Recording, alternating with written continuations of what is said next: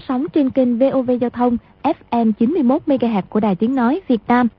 Thưa các bạn, trong chương trình đọc truyện kỳ trước, chúng ta đã theo dõi phần 19 bộ truyện Thiên Long Bát Bộ của nhà văn Kim Dung thì được biết tại vạn kiếp cốc trong giây phút mọi người ngạc nhiên thấy đoàn dự ôm Trung Linh từ mật thất bước ra.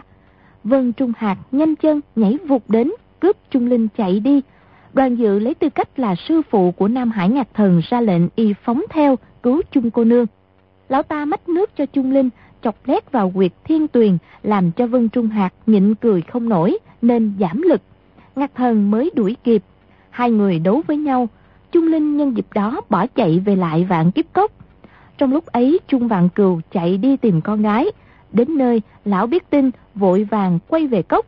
Hai lão kia liền đuổi theo nói về Hoàng Mi Lão Tăng và Thôi Bách Tuyền. Hai lão chịu ơn tá túc tại Hoàng gia đại lý, nghe tin con gái của đoàn chính thuần bị bọn tứ ác bắt đi nên họ đến cốc vạn kiếp để hỗ trợ. Khi Trung Linh về đến phòng của Cam Bảo Bảo thì Vân Trung Hạc đuổi theo kịp, nàng vội chui vào đường hầm. Vân Trung Hạc phóng theo, nắm lấy chân của nàng ta kéo lại. Trung Vạn Cừu nắm chân Vân Trung Hạc kéo ra, Nam Hải Ngạc Thần chui vào, kéo chân của Trung Lão. Bọn họ tạo thành một chuỗi người, tay kẻ này nắm chân kẻ kia phía trước kéo ra. Đột nhiên mọi người hốt quảng thấy một luồng lực đạo cuồn cuộn tuôn đi. Mời quý vị và các bạn đón theo dõi sự cố bất ngờ này diễn biến như thế nào qua phần đọc truyện sau đây nhé.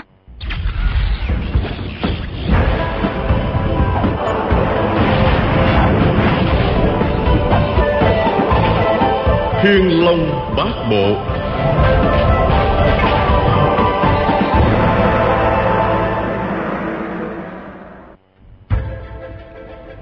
Thì ra lúc này Nam Hải Ngạc Thần cấp được đoàn dự chạy tới đây. Đứng ngoài phòng thấy Trung Linh, Dân Trung Hạc, Trung Dạng Cừu, ba người chui vào trong đường hầm. Nổi cơn bực tức, nhất định phải giết cho bằng được gã tự xưng hơn mình đến hai bậc. Nên cũng xông vào phòng, rồi chui tọt xuống địa đạo, nắm lấy chân Trung Dạng Cừu. Đoàn dự cũng vội vàng vào trong phòng, nói với Trung Phu Nhân. Trung Bá Mẫu, mau mau, cứu Trung Linh muội tử, chàng đang toan chui vào trong hầm, đột nhiên bị ai đó xô một cái thật mạnh, ngã lăn ra. Có tiếng đàn bà kêu lên. Nhạc lão tam, dân lão tứ, các người mau chui ra đi. Lão đại dặn ta không cho các người tàn sát lẫn nhau. Tiếng nói đó chính là vô ác bất tác diệp nhị nương, phụng mệnh đoàn viên khánh đến gọi nam hải ngạc thần và dân trung hạt mụ ta đến chậm một bước, nhưng còn kịp thấy dân trung hạt chui vào trong hang rồi đến Trung Dạng Cừu và Nam Hải Ngạc Thần cũng vào theo. Lại tưởng hai người đuổi giết dân Trung Hạp, Lão Tứ võ công kém hơn, chắc chết. Lão Đại thế nào cũng trách phạt. Mụ ta gọi mấy tiếng, không thấy Nam Hải Ngạc Thần ra, cũng chui vào theo. Chộp được hai chân Nam Hải Ngạc Thần hết sức kéo ra. Bàn dự kêu lên.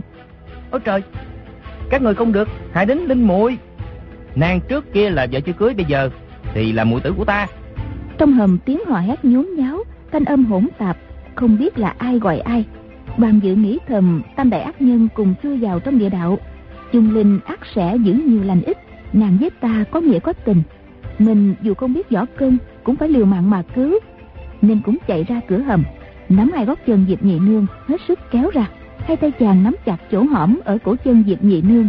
Đó chính là đại quyệt tam ân giao trong túc thái âm tỳ kinh nơi giao nhau của ba âm mạch, túc thiếu dương cận kinh, túc thái âm tỳ kinh và túc quyết âm tâm bao kinh.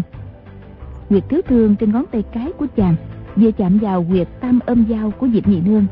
Hai bên cùng sử kình, nội lực của diệp nhị nương lập tức cuồn cuộn tuôn ra, chảy thẳng vào trong người đoàn dự. Trong địa đạo, không ai xoay ngang xoay dọc gì được. Dân trung hạt nắm chân chung linh, chung dạng cừu lại nắm chân dân trung hạt Nam Hải Ngạc Thần nắm chân Trung Dạng Cừu Diệp Nhị Nương nắm chân Nam Hải Ngạc Thần, Sau cùng là đoàn dự nắm chân Diệp Nhị Nương. Ngoại trừ Trung Linh ra, Cả năm người đều ráng kéo nhau ra khỏi cửa hàng. Trung Linh khí lực chẳng đáng bao nhiêu, Lẽ ra dân Trung Hạt kéo nàng cực dễ dàng. Nhưng không biết có ai đó Giữ chặt nàng lại, Không cho kéo đi. Cả một dãy nắm chân nhau. Quyệt thứ thương người sau Chạm vào quyệt tam âm giao người trước theo dây chuyền, Chung Linh, Dân Trung Hạt chung dạng cừu nam hải ngạc thần.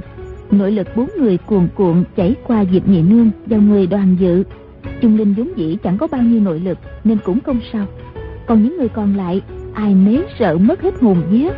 Ra sức dùng dãy mong thoát được người đằng sau nắm chân mình. Nhưng dãy dụa sau cũng không thoát. Càng dụng kình nội lực tán thất càng lẹ dân trung hạt thấy từ bàn chân Chung linh nội lực cuồn cuộn tuôn vào, rồi lại theo gót chân mình mà chảy ra. Tự hỏi sao con nhãi này nội lực lại thâm hậu đến như thế? Quá tự kỳ lạ. Cũng may, tuy chân mình nội lực tuôn ra, thì tay lại có nội lực đổ vào. Thành thử, y sống chết cũng không dám buông chân chung linh ra, để khỏi lâm vào cảnh chỉ có ra mà không có vào. Những người khác ai cũng nghĩ như thế. Trong bụng càng thêm sợ hãi, thì hai bàn tay càng nắm chặt thêm chẳng khác nào người đang chết đuối, nhớ được cái gì sống chết cũng không chịu nhã cái sâu người đó, ở trong địa đạo tối om, không ai nhìn thấy ai. Lão đại bảo các ngươi đi ra, bỏ chân ta ra. Ông phải giết thằng tự xưng. Sao nắm chân ta? Có bỏ ra không nào? Má má da da nhưng càng về sau, đều thấy nội lực truyền vào yếu dần đi. Còn nội lực ở chân tuôn ra không giảm tí nào. Càng kinh hãi không kể xiết bằng dự nắm một hồi thấy nội lực cuồn cuộn đổ vào người mình. Chàng hồi trên núi vô lượng, đã có kinh nghiệm. Bây giờ biết cách ứng phó. Mỗi khi thấy người nóng nảy khó chịu, thì lại dẫn nội lực vào khí hải nơi quyệt đảng trung. Một lúc sau, chàng cảm thấy quyệt đảng trung của mình dường như căn phòng muốn dở toan ra. Cảm thấy sợ hãi, nhưng nghĩ tới chân linh, đang gặp hung hiểm, lại không buông tay. Đành nghiến răng, cố chịu. Cam Bảo Bảo thấy không biết bao nhiêu quái sự Chân tay luống cuốn Nhớ lại lúc nãy được đoàn chính thuần ôm vào lòng hôn hít Ngồi nơi ghế ngơ ngẩn xuất thần Miệng lẩm bẩm. Thuần ca, thuần ca Chàng gọi ta là Bảo Bảo thương Chàng ôm ta, hôn ta. Lần này là chuyện thật Không phải nằm mơ. Đoàn dự trong ngực nóng rang Chịu không nổi. Nội lực những người ở trong hầm quá nữa đã tuôn vào người chàng lực đạo trên tay đoàn dự càng lúc càng mạnh. Chàng dần dần kéo được diệp nhị nương ra khỏi miệng hang. Kế đến là nam hải ngạc thần trung dạng cừu dân trung hạt trung linh. Một sâu từ từ chui ra. Đoàn dự nhìn thấy trung linh trong lòng mừng rỡ liền thả diệp nhị nương chạy đến đỡ nàng kêu lên. Linh muội linh muội muội không bị thương chứ? Bọn diệp nhị nương bốn người nội lực mất đến quá nữa cũng buông nhau ra ngồi trên sàn gỗ thở hổn hển. Trung dạng cừu đột nhiên kêu có đàn ông. Trong hầm này có đàn ông. Chính là đoàn chính thuần. Đoàn chính thuần. Y chợt nghĩ đường hầm trong phòng phụ nhân ác là do đoàn chính thuần đào để dàn díu với vợ mình. Mới đây ở bên ngoài nghe tiếng đàn ông. Thấy bóng đàn ông hẳn là đoàn chính thuần. Không còn ngờ gì nữa. Y nổi cơn ghen xông tới đẩy đoàn dự ra nắm cổ chung linh định ném nàng qua một bên để chui xuống địa đạo, lôi đoàn chính thuần ra ngoài. Tam bảo bảo nghe y kêu lên, đoàn chính thuần, lập tức trong mơ tỉnh dậy, đứng bắt lên, kêu khổ thầm. Chung dạng cừu không nghĩ đến mình, nội lực hao tổn quá nhiều, ném chung linh ra không nổi. Ngược lại, hai chân nhũng ra, ngồi vật xuống đất. Thế nhưng, y chưa chịu thua, nhất định không buông tha đoàn chính thuần được. Y kéo thêm mấy cái thấy từ trong hang xuất hiện hai bàn tay nắm chặt hai cổ tay chung linh chung dạng cừu kêu lên. Thằng chó đoàn chính thuần đây rồi. Ta phải sống cho đi người. Y hết sức kéo chung linh ra sau. Quả nhiên từ trong hang chui ra một người. Người đó quả là một gã đàn ông. Chung dạng cừu kêu lên. Đoàn chính thuần. Y bỏ chung linh xuống xông lên nắm ngực người kia nhấc lên thấy nhẹ bổng. Người này đầu dơi tay chuột mặt mày dính gió so vai rụt cổ thân hình gầy guộc khác xa đoàn chính thuần. Đoàn dự kêu lên quách tiên sinh sao ông lại ở đây? Thì ra người đó chính là kim toán bàn thôi bách tuyền. Trung dạng cừu gầm lên không phải đoàn chính thuần. Y ngã ngửa ra nhưng bàn tay nắm tôi bách tuyền vẫn chưa buông. Từ trong địa đạo lại lòi ra thêm hai bàn tay nữa đang nắm chặt cổ chân thôi bách tuyền trung dạng cừu kêu lên. Đoàn chính thuận. Y cố sức lại kéo ra thêm một người nữa. Người này đầu trọc lóc có vết tàn hương mặt mày nhăn nheo đôi lông mày vàng úa. Không những là hòa thượng mà còn già nữa. Đoàn dự kêu lên. Hoàng mi đại sư sao ông cũng ở đây? Đó chính là hoàng mi tăng. Trung dạng cừu thu hết tàn lực kéo được nhà sư ra khỏi hang nhưng dưới chân không còn ai thêm nữa y lại chui vào trong hang một lúc lâu. Sau thở hổn hển chui ra kêu lên. Không còn ai. Trong hầm không còn ai cả. Y trừng trừng nhìn thu bách tuyền rồi lại nhìn hoàng mi tăng. Nghĩ hai người này không thể nào là tình nhân của vợ mình được. Yên tâm kêu lên. Phu nhân ta xin lỗi. Ta ta lại nghi quan cho nàng rồi. Lúc này tinh lực hao kiệt y bò ra khỏi hang chỉ còn ngồi thở hồng hộc không đứng lên nổi hoàng ni tăng thôi bách tuyền diệp nhị nương nam hải nhạc tần dân trung hạt năm người đều ngồi xuống đất dẫn khí điều tức. Trong năm người hoàng ni tăng công lực cao hơn cả chẳng mấy chốc đã đứng lên được. Ông quát lớn. Ba tên ác nhân hôm nay ta tha mạng cho các người sau này còn đến đại lý quý phá thì đừng trách lão tăng vô tình. Không ai hiểu đầu đuôi việc trong địa đạo ra sao diệp nhị nương, nam hải ngạc thần, dân trung hạt tam ác, đều nghĩ là hoàng mi tăng ra tay. Lão hòa thượng này thắng cả lão đại, lại vừa thu hết hơn nữa nội lực của mình, nên chẳng tên nào dám nói gì. Ba người đều tức thêm một lúc nữa, từ từ đứng lên, quay sang hoàng mi tăng, hơi không lưng, rồi ra khỏi phòng đi mất. Lúc này tâm đại ác nhân chẳng còn vẻ gì hung ác cả.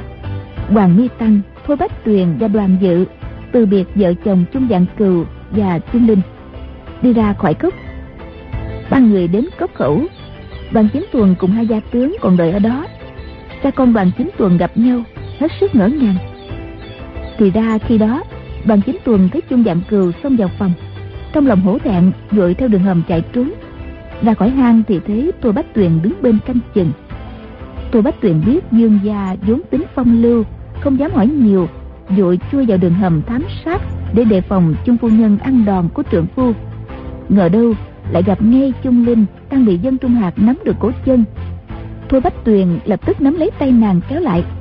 Đang thấy không chịu nổi, bỗng thấy chân mình cũng bị ai nắm chặt. Thì ra, hoàng mi tăng đang ngồi suy tính nước cờ. Bỗng nghe dưới hầm có tiếng động khác lạ, nên từ thạch thất chui vào ngách địa đạo kia. Theo âm thanh lần tới, nghe giọng của thôi bách tuyền bèn ra tay tương trợ. Ngờ đâu, trong chuyến du địa đạo này, gần một nửa nội lực của hoàng mi tăng và thôi bách tuyền đã truyền vào trong người đoàn dự. Sáng sớm hôm sau, đoàn chính thuần từ biệt vợ con. Ông nghe đoàn dự nói, đêm hôm qua một uyển thanh đã theo mẹ là tần hồng nghiên đi rồi. Thẫn thờ một hồi, tới dài quay sang hỏi hai người thôi bách tuyền quá ngạn chi, thì họ cũng đã lên đường ngược bắc từ sớm đoàn chính thuần xuất lĩnh tam công tứ hộ vệ, vào cung từ biệt bảo định đế. Cùng tuệ chân tuệ quan, hai nhà sư đi về phía lục lương châu. Đoàn dự tiễn cha ra ngoài cửa đông mười dặm mới quay về. Xế trưa hôm đó, bảo định đế đang ở trong thiền phòng đọc kinh, tìm một tên thái giám vào bẩm báo. Người trong phủ hoàng thái đệ đến tâu rằng, hoàng thái đệ thế tử đột nhiên bị ma ám, đã thỉnh thái y đến chẩn bệnh bảo định đế lo quá nghĩ rằng hoàng dự bị trúng độc của thái tử viên cánh chưa chắc đã trừ được một cách dễ dàng. Lập tức sai hai người đến xem sau. Đủ nửa giờ sau hai tên thái giám quay về bẩm báo. Thế tử bệnh không phải nhẹ xem ra thần trí thác loạn. Bảo định đế trong bụng hơi hoảng vội vàng xuất cung đích thân đến phụ trấn nam dương thăm bệnh tình đoàn dự thế nào. Vừa đến bên ngoài phòng ngủ của chàng đã nghe tiếng rầm rầm loáng xoảng, lách cách liên hồi. Toàn là các loại ấm chén bị đổ vỡ. Gã nội thị ở bên ngoài thấy nhà vua liền quỳ xuống tiếp giá, nét mặt đầy vẻ kinh hoàng. Bảo định đế gật đầu để cử bước vào. Thấy đoàn dự đang khua chân múa tay, bao nhiêu bàn ghế cùng các loại đồ dùng trên thiết bị chàng dứt tung tóe. Hai quan thái y lẫn tránh chạy cuốn cả lên.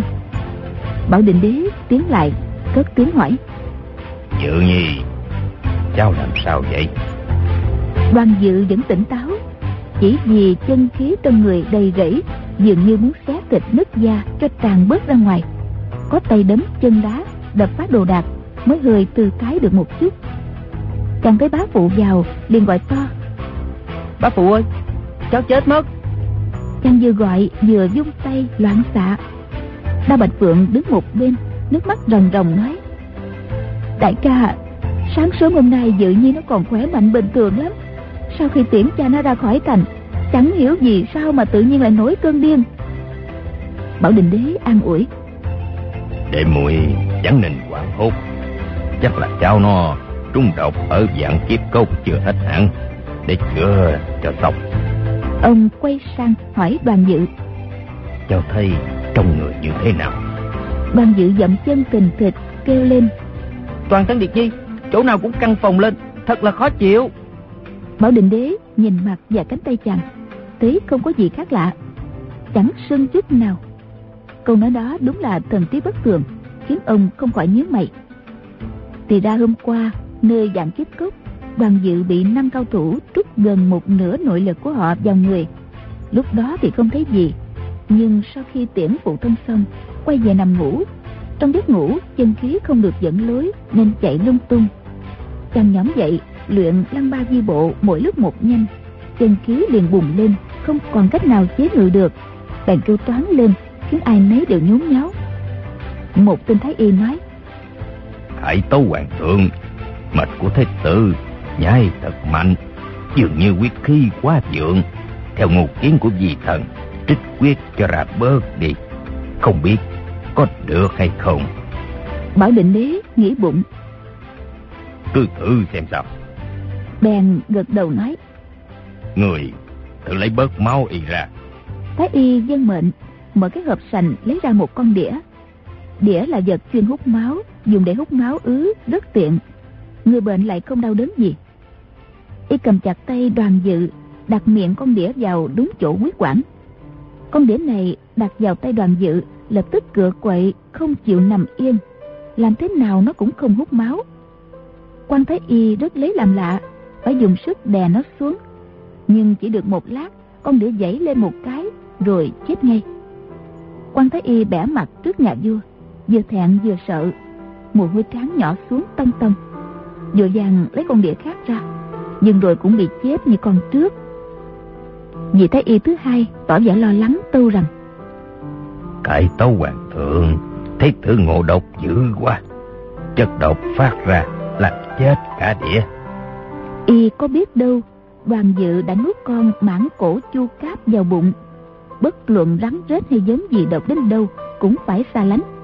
Dù lại rắn độc nhất cũng bị nhiếp phục huống chi không đĩa tầm thường bảo đình đế lại càng nóng ruột tán hỏi thuốc độc gì mà gây gớm đến vậy?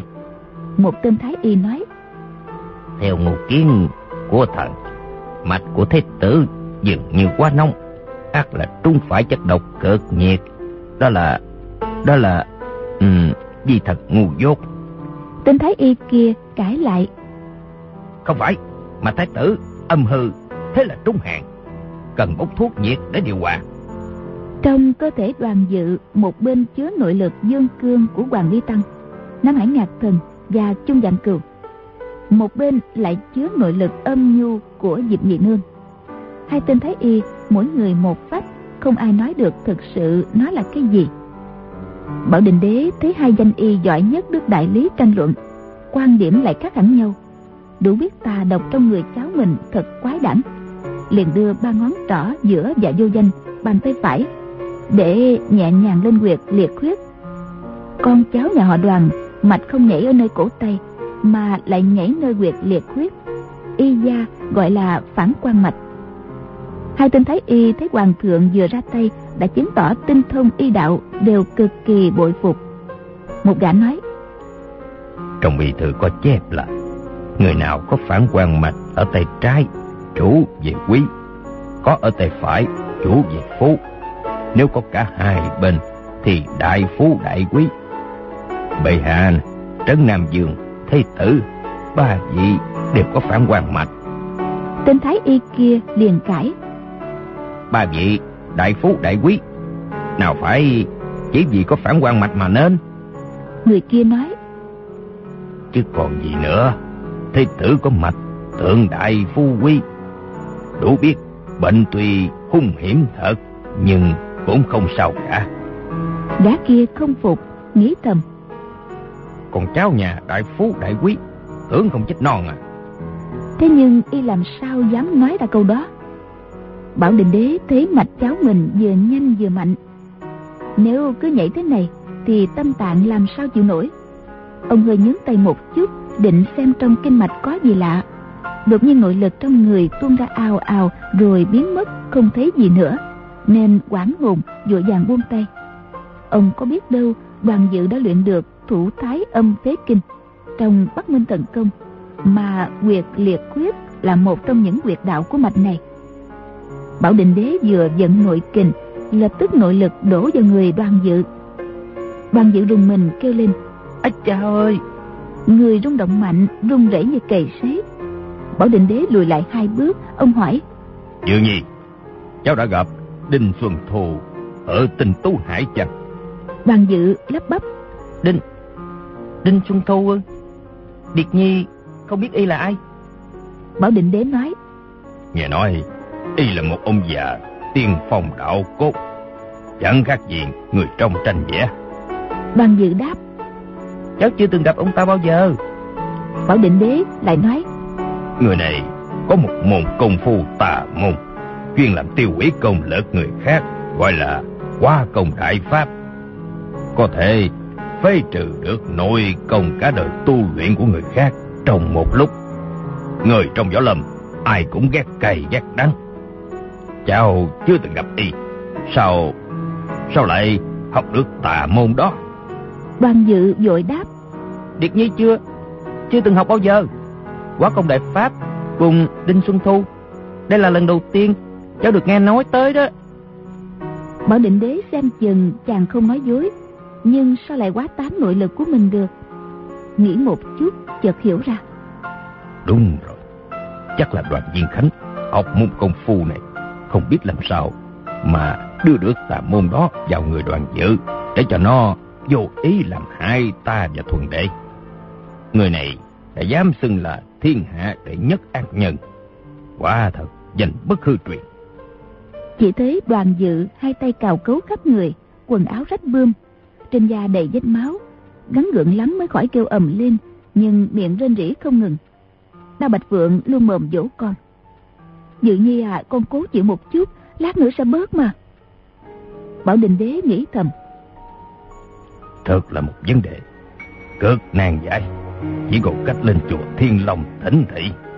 ông liền bảo, Dự nhi, ta đưa con lên, bay yết mấy vị tiền bối. Thế nào, các người cũng có cách chữa cho con hết bệnh. đoàn dự dân lời. Đao Bạch Phượng vội vàng lấy quần áo cho con thay. Bảo Định Đế dẫn chàng ra khỏi phủ, mỗi người cưỡi một con ngựa đi về hướng núi mờ mờ xa.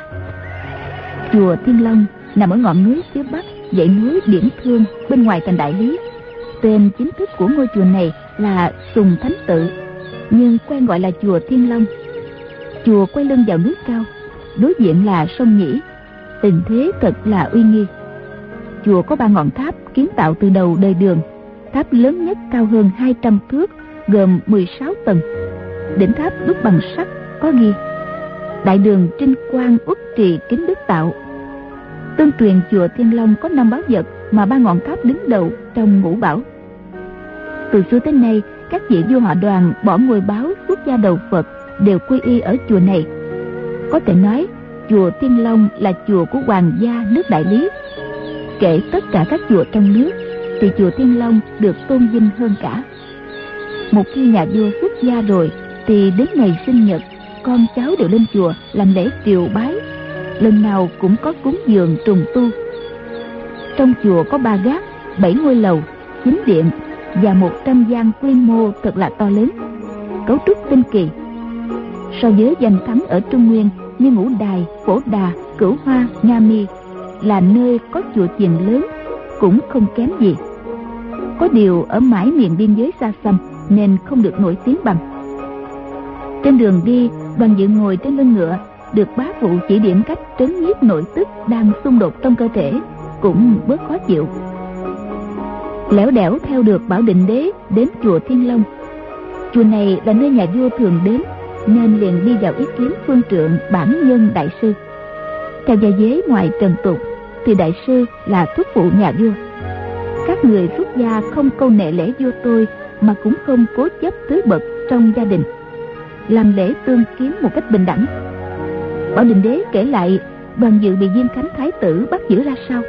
Rồi chúng tà độc như thế nào? Những phải tà công quá giải nội lực người khác. Ông kể lại một lượt bản nhân phương trượng trầm ngâm một hồi rồi nói. Theo ta đến mâu ni đường ra mắt ba vị sư huynh sư đệ. Bảo định đế đáp. Phiền nhiêu đến sự thành tu của các vị đại hòa thượng thật là lỗi lớn. Bản nhân phương trượng đáp.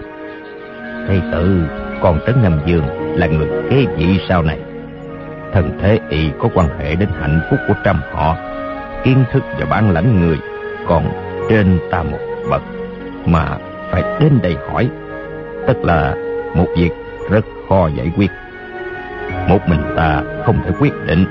Phải cùng với ba vị sư huynh đệ thương lượng mới xong. Hai chú tiểu đi trước dẫn đường, đi sau là bản nhân phương trượng. Kế đến là hai bác cháu bảo định đế theo thụy hạt môn ở bên trái tiến vào. Đi qua cửa thiên môn, gác thanh đô mỏm ký ký cung đẩu mẫu và cung tam nguyên, rồi đại sĩ diện, vũ hoa diện, bát nhã đài. Đến một hành lang dài, thì hai chú tiểu không lưng đứng tránh sang hai bên, không đi tiếp nữa. Ba người theo hành lang đó đi về hướng tây, đến trước mấy căn nhà. Đoàn dự đã từng đến chùa thiên long nhiều lần, nhưng nơi đây chưa từng đến. Trên mấy gian nhà đó đều làm bằng những cây thông ghép thành. Cửa nẻo cột kèo đều là những cây cắt ra, chưa lột vỏ thật là tự nhiên. Khác hẳn những điện đài tường vàng mái ngói rực rỡ trên đường đi. Bản nhân phương trượng với mặt trịnh trọng chắp hai tay nói a di đà phật bản nhân này có việc nghi nan khó bề giải quyết. Đến quấy nhiễu ba vị sư huynh sư đệ đây. Trong nhà có tiếng đáp vọng ra. Xin mời phương trưởng vào trong này. Bản nhân giơ tay chậm chậm đẩy cửa cánh cửa rít lên những tiếng kẽo kẹt. Đủ biết ngày thường ít ai lui tới. Đoàn dự theo sau phương trượng và bá phụ đi vào. Chàng vừa nghe phương trượng bảo đến ra mắt ba vị, mà trong căn nhà lại thấy những bốn vị hòa thượng. Mỗi người ngồi trên một cái bồ đoàn riêng. Ba vị ngồi quay mặt ra ngoài, thì hai vị gầy đét, một vị tráng kiện khôi ngô.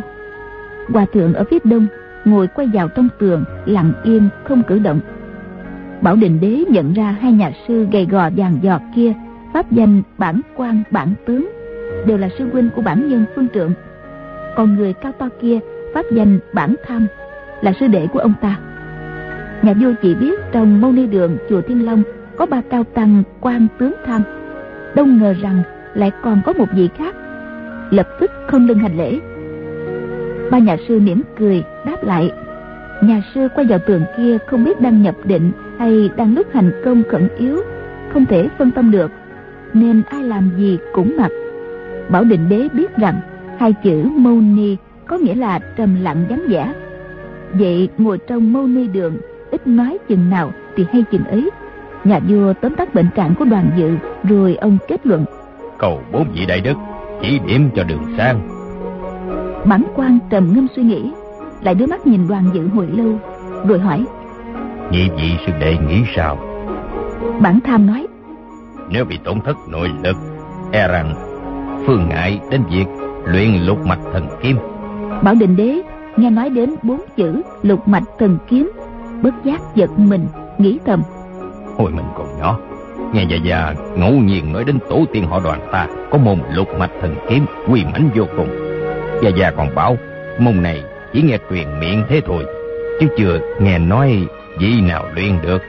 Môn đó thần kỳ ra sao cũng chưa bậc cao nhân nào hay biết. Bản tham đại sư đề cập tới chắc chắn là có môn kỳ công đó rồi. Ông chợt nghĩ.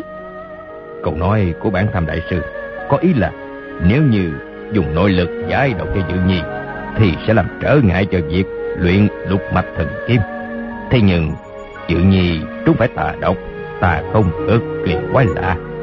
Nếu không, trông vào lực lượng của các vị đây thì làm sao mà trị được?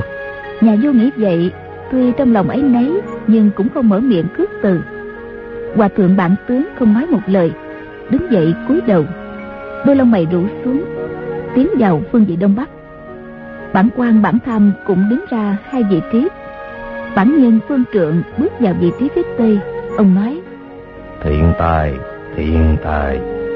Bảo định đế bảo đoàn dự. Bốn vị trưởng lão không ngại tổn hao công lực trừ tà giải độc cho con. Con mau khâu đầu bay tạ đi. Đoàn dự nhìn tần sắc và cử chỉ của bá phụ cùng bốn vị tổ sư. Biết việc này cực kỳ nghiêm trọng. Lập tức phục xuống lại mỗi vị một lại. Bốn nhà sư mỉm cười gật đầu.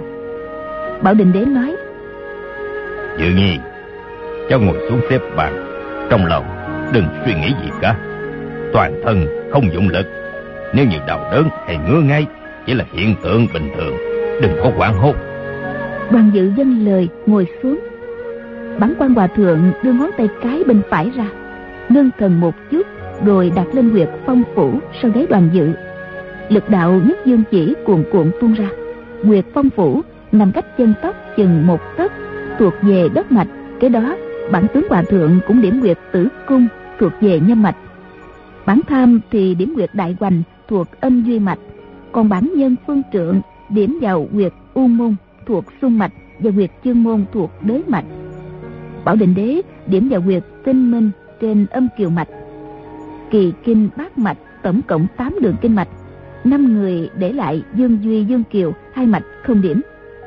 Cả năm người đều sử dụng công phu nhất dương chỉ dùng lực thuần dương để đẩy tà độc, tà công trong người đoàn dự. Theo các huyệt đạo từ hai mạch dương duy, dương kiều ra ngoài, năm đại cao thủ họ đoàn công lực suýt soát như nhau. Chỉ nghe tiếng dù dù, năm nguồn thuần dương nội lực cùng dốc vào cơ thể đoàn dự. Toàn thân chàng rung lên bần bật, vừa tựa như trời rét được phơi ra ánh nắng. Trong người ấm áp thư thái vô cùng. Bảo định đế cùng bốn nhà sư thấy nội lực của mình tuôn vào người đoàn dự, rồi biến đâu mất, không thể nào thu trở về được. Đoàn dự chưa luyện bắt minh tận công đầy đủ kỳ kinh bát mạch, nhưng năm cao thủ đẩy nội lực vào, người chàng không còn cách nào khác. Nội lực mỗi khi truyền tới khí hải nơi huyệt đánh trung, thì lập tức tích vào đó. Năm người đưa mắt nhìn nhau, trong lòng nghi hoặc, bất tình lình, một tiếng quát âm âm vang dội.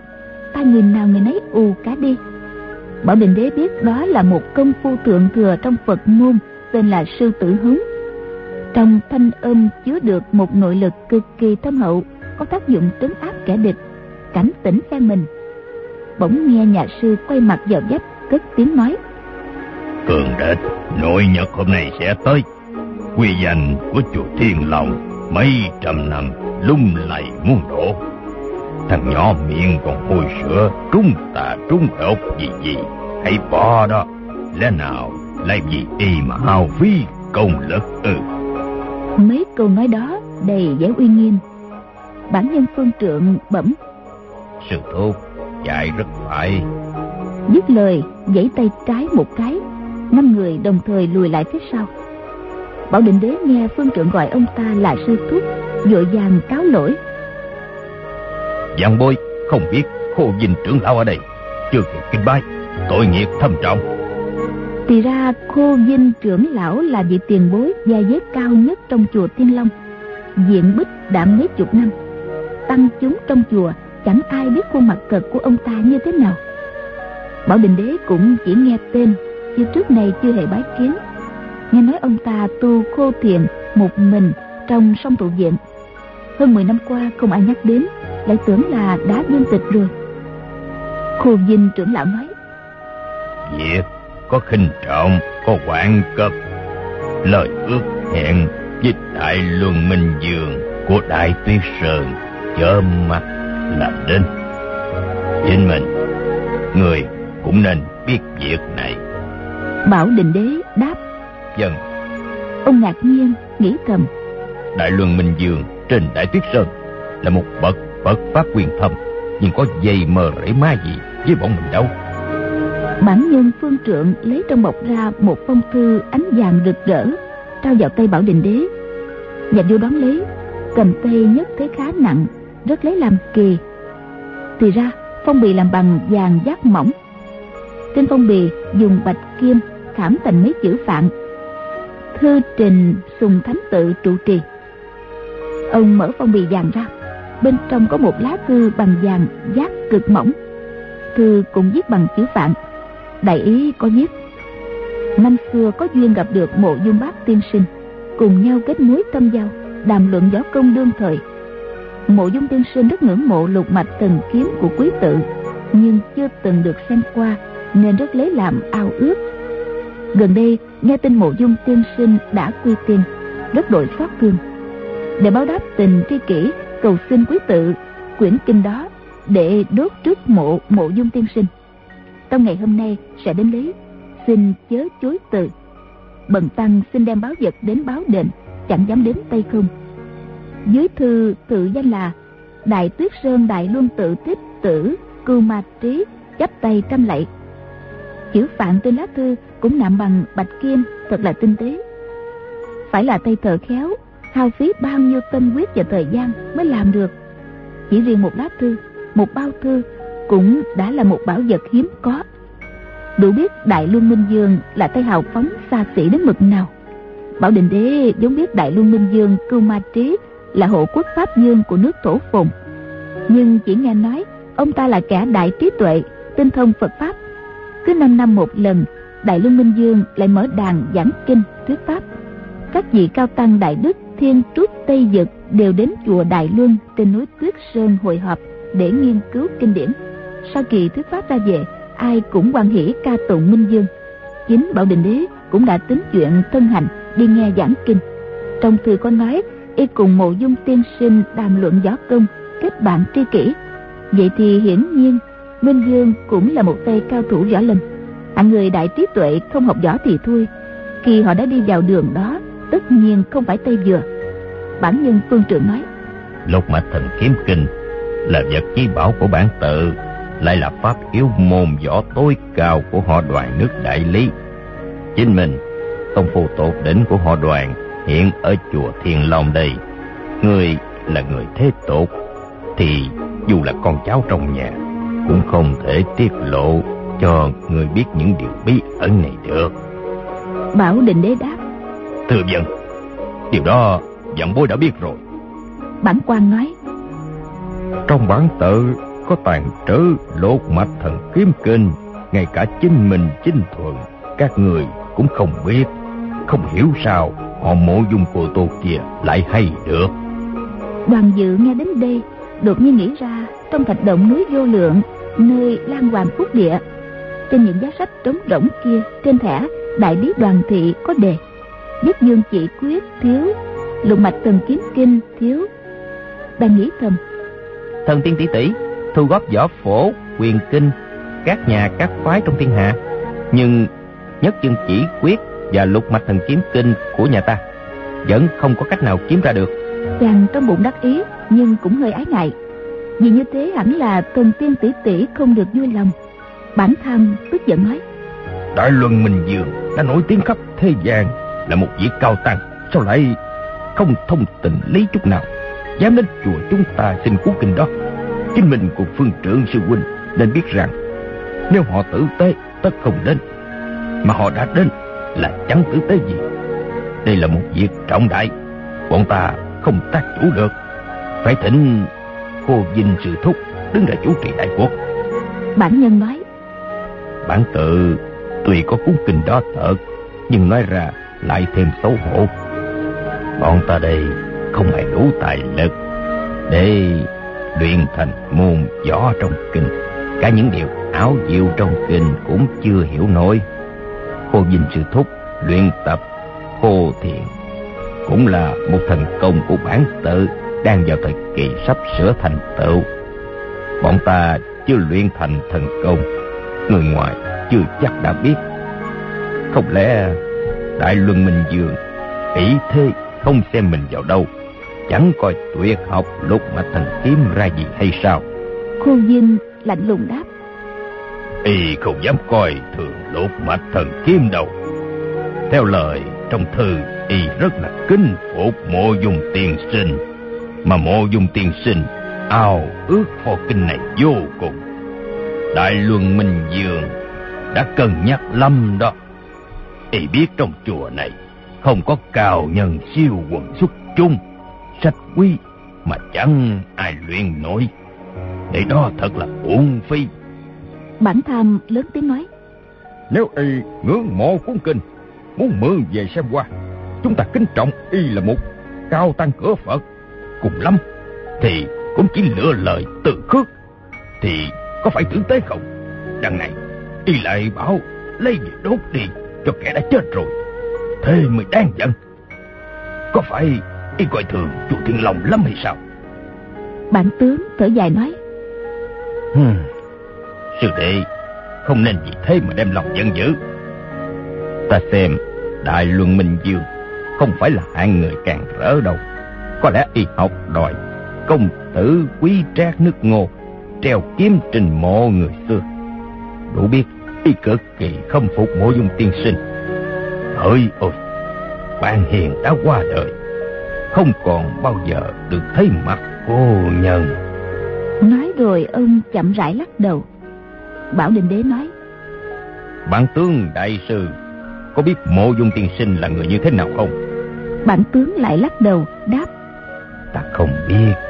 Xong cứ suy Đại Luân Minh Dương là nhân vật như thế nào mà còn khiêm ngưỡng cũng đủ biết mộ dung tiên sinh phải là bậc phi thường. Nói xong ông lặng người đi. Bản nhân phương trượng nói. Cứ lời sư thúc vừa xét đoán thì thế địch lợi hại vô cùng. Chúng ta nếu như không luyện cho xong lục mạch thần kiếm, e rằng hôn chừng bị người ta đoạt mất bảo kinh, quy danh chùa Thiên Long tan ra mây khói. Có một điều là luyện môn thần kiếm này chủ chốt ở nội lực, không thể chỉ trong chốc lát mà nên. Chính mình không phải bọn ta thấy dự nhi vì trung tà độc mà thống tay không ngó ngàng gì đến. Chỉ e ai nấy nội lực đều bị tổn hại quá nhiều cường địch lại sắp đến. Không còn đủ sức thì đối phó. Xem ra y tuy bị trúng tà độc nặng thật, nhưng trong vòng vài ngày không nguy gì đến tính mạng. Hãy để y tịnh dưỡng ở đây mấy bữa. Nếu bệnh tình có biến chuyển, chúng ta sẽ liệu cách chữa trị. Chờ khi đuổi xong kẻ địch, chúng ta sẽ dùng toàn lực khu trục tà độc cho y. Vậy, người nghĩ sao? Bảo định đế tuy rất lo cho bệnh tình của đoàn dự nhưng ông là người rất biết đại thể. Hiểu rằng chùa Thiên long là căn bản của họ đoàn nước đại lý. Mỗi khi hoàng gia gặp nạn, là chùa lại dốc hết lực lượng ra cứu viện, chuyển nguy thành yên. Năm xưa gian thần dương nghĩa trinh giết thượng đức đế xóa ngôi. Trung thần cao trí thăng nhờ vào chùa thiên long hợp sức mới dẹp yên. Họ đoàn đại lý lập quốc từ năm đinh dậu, đời ngũ đại thạch tấn thiên phúc thứ hai tên này đã 158 năm trung gian bao lần phải chịu phong ba mà xã tắc không bị nghiêng đổ. Phần lớn là nhờ ở chùa thiên long giữ vững kinh kỳ. Hôm nay chùa lâm vào tình trạng bất an, thì có khác gì hoàn thành gặp cơn nguy biến? Nhà vua nghĩ vậy, liền đáp. Phương trượng thật là nhân đức giảng bôi cảm kích vô cùng. Trong công cuộc đối phó với đại luân minh dương, liệu chính mình này có thể góp được chút lực nào chăng? Bản nhân trầm ngâm một lát rồi đáp. Kể ra thì ngươi là tay cao thủ đệ nhất trong những người họ đoàn còn ở ngoài đời. Thêm ngươi vào chống địch lực lượng sẽ tăng lên nhiều.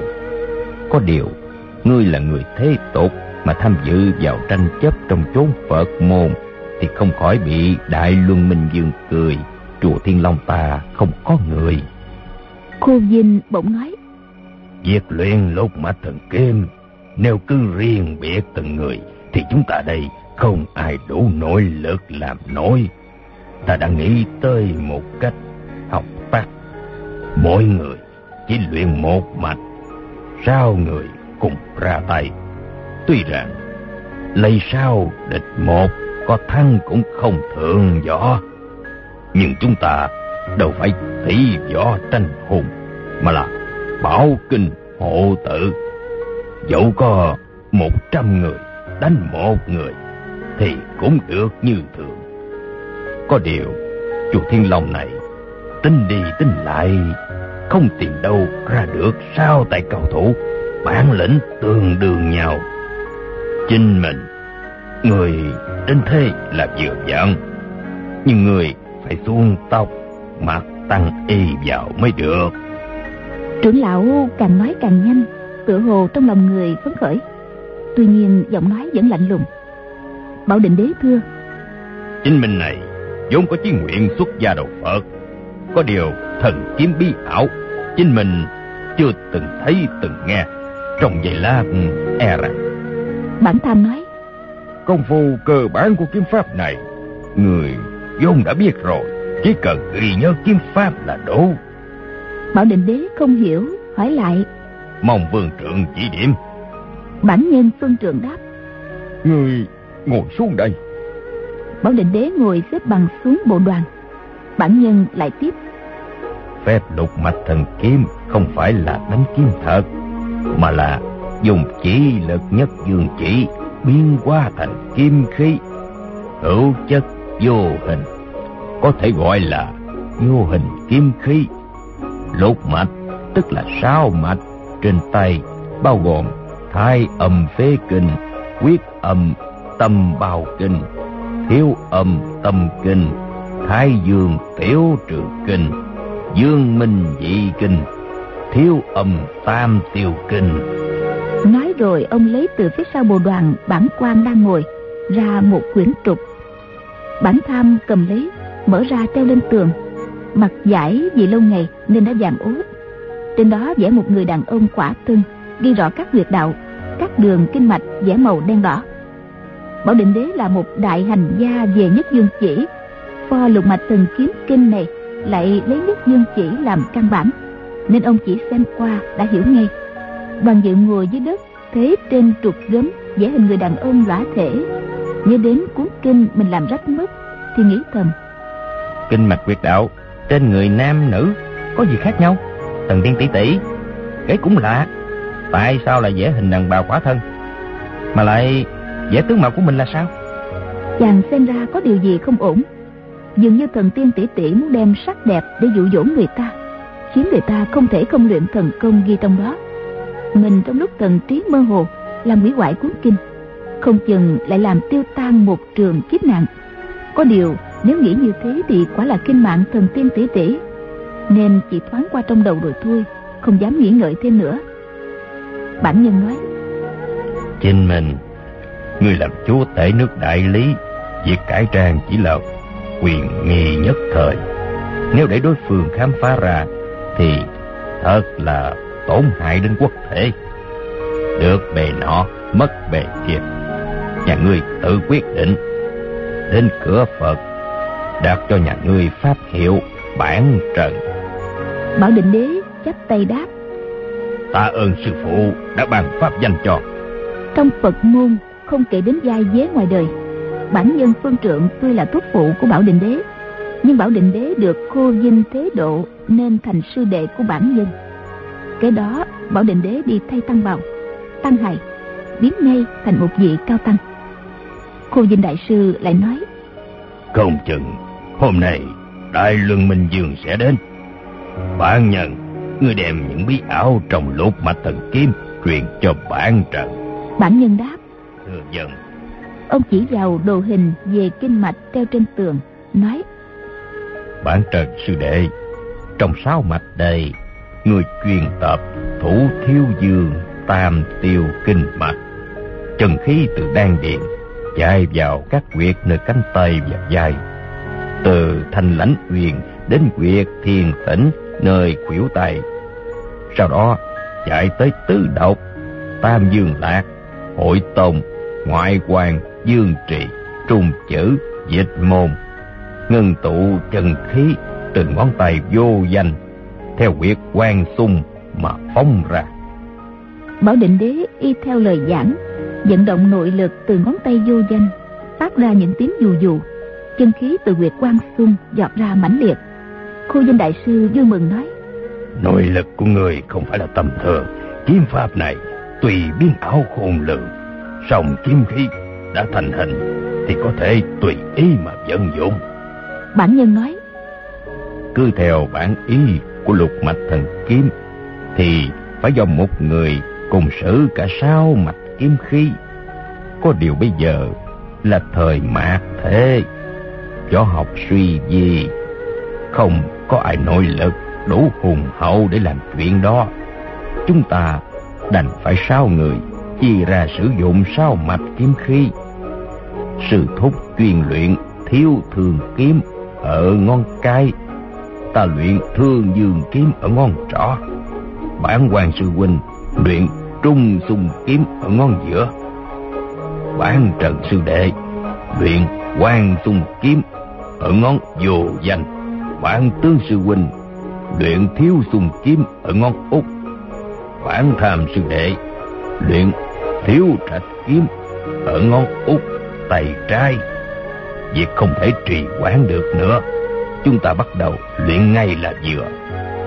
Phương trưởng nói xong, mở hết sáu bức hình đồ, treo lên bốn bức tường. Hình vẽ thiếu thương kiếm, ngay trước mặt cô Vinh Đại Sư. Trên đồ hình nào cũng vẽ vô số đường ngang đường dọc cắt nhau, đường vòng tròn, đường cánh cung. Mỗi vị đều theo đồ hình mà chăm chú luyện đường kiếm khí của mình. giơ ngón tay nào, điểm nào dạch lên không. Đoàn dự len lén ngồi lên, lại thấy chân khí trong người dân càng. So với kỳ trước còn tệ hại hơn nhiều thì ra bảo định đế cùng năm nhà sư chùa thiên long lại đem một lượng nội lực đáng kể truyền vào người chàng nhưng chẳng thấy bá phụ và những người khác đang định thần, dụng công luyện kiếm khí, nên không dám lên tiếng, sợ kinh động mọi người. Chàng ngồi ngơ ngẩn một lúc lâu thế trong người càng thêm bức rứt buồn tẻ. Ngẫu nhiên nhìn lên đồ hình giả, kinh mạch treo trước mặt khô vinh đại sư. Chàng coi một hồi, bỗng thấy cánh tay phải của mình giật giật liên tiếp, tưởng như có con gì ở trong da thịt muốn chui ra ngoài. Nơi con vật muốn chui ra đó chính là quyệt khổng túi ghi trên đồ hình. Đường kinh mạch thủ thái âm tế kinh, chàng đã từng luyện qua. Những quyệt đạo trên tường giống hệt những quyệt ghi trên hình người đàn bà quả tân nhưng phương hướng thì không giống. Chàng nhìn theo một đường dây đỏ trên bức giả từ quyệt khổng túi đến quyệt đại uyên, nhảy trở về xích rạch rồi chạy xuống dưới tới quyệt ngư tế. Tuy chạy ngược chạy xuôi, Nhưng luồng chân khí tả xung ngũ đột trong cơ thể vẫn thuận theo tâm ý, Chạy ngược lên đến khuỷu tay Rồi chạy thẳng lên cánh tay Chân khí thuận theo kinh mạch mà vận hành, Toàn thân chàng đang bức rất khó chịu, Bỗng nhiên trở nên khoan khoái. Chàng chuyên tâm ngưng khí, Đem luồng chân khí chuyển vào quyệt đẳng trung. Thế nhưng kinh mạch vận hành không giống như ở người đàn bà khỏa thân trên bức trục gấm, Nên luồng chân khí này không dễ dàng chạy vào huyệt đám trung một hồi sau chàng không chịu nổi được nữa phải kêu lên mấy tiếng. Ừ, chào ơn bảo định đế chợt nghe tiếng la cấp bách vội hỏi. Chuyện gì có làm sao vậy? Đoàn dự đáp. Cháu thấy trong người không biết bao nhiêu luồng chân khí đang chạy nhộn lên không thể chịu nổi. Cháu theo các sợi đỏ trên bức hình của thái sư bá để đưa khí về quyệt đáng trung. Nhưng cháu ơi quyệt đáng trung càng lúc càng đầy ứ. Không đưa thêm vào được nữa cháu cháu quyệt đánh trung của cháu muốn nổ tung ra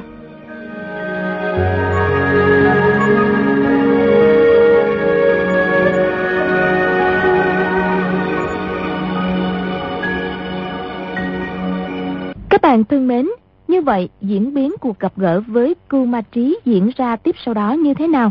Mời quý vị và các bạn theo dõi tiếp phần đọc truyện đêm mai cũng trên kênh VOV Giao thông FM 91 MHz của Đài Tiếng nói Việt Nam. Đến đây thì chúng tôi xin phép nói lời chào tạm biệt. Chúc quý vị và các bạn một đêm ngon giấc.